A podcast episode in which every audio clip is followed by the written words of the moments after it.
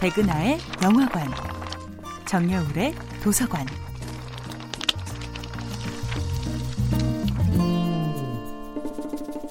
안녕하세요.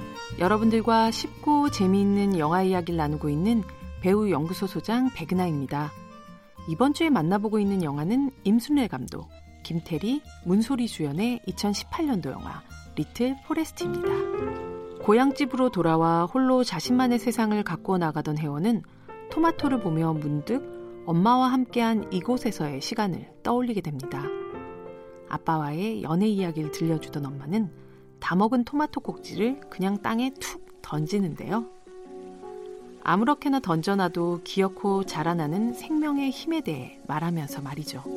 이렇게 아무렇게나 던져놓아도 다시 싹을 틔울 수 있으려면 노지에서 햇볕을 듬뿍 받고 완숙이 된 상태에서 딴 토마토여야 한다.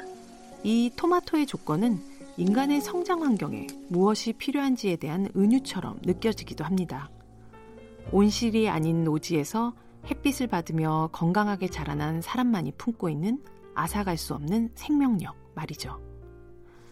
이제 곧 대학생이 될 딸을 두고 집을 떠났던 엄마의 편지는 이런 말들이 채워져 있습니다.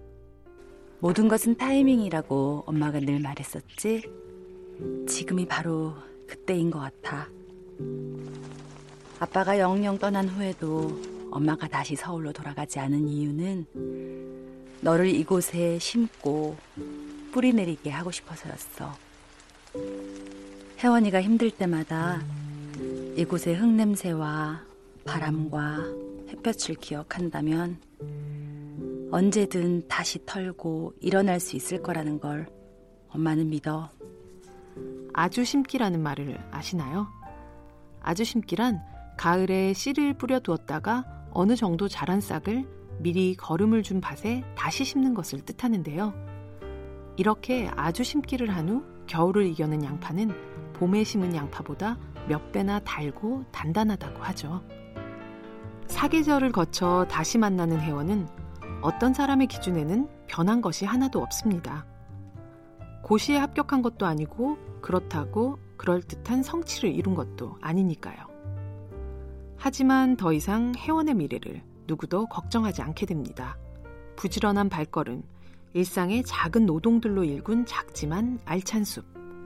자신만의 리틀 포레스트에 마침내 아주 심기된 회원은 누구보다 달고 단단하게 살아갈 테니까요. 백나의 영화관이었습니다.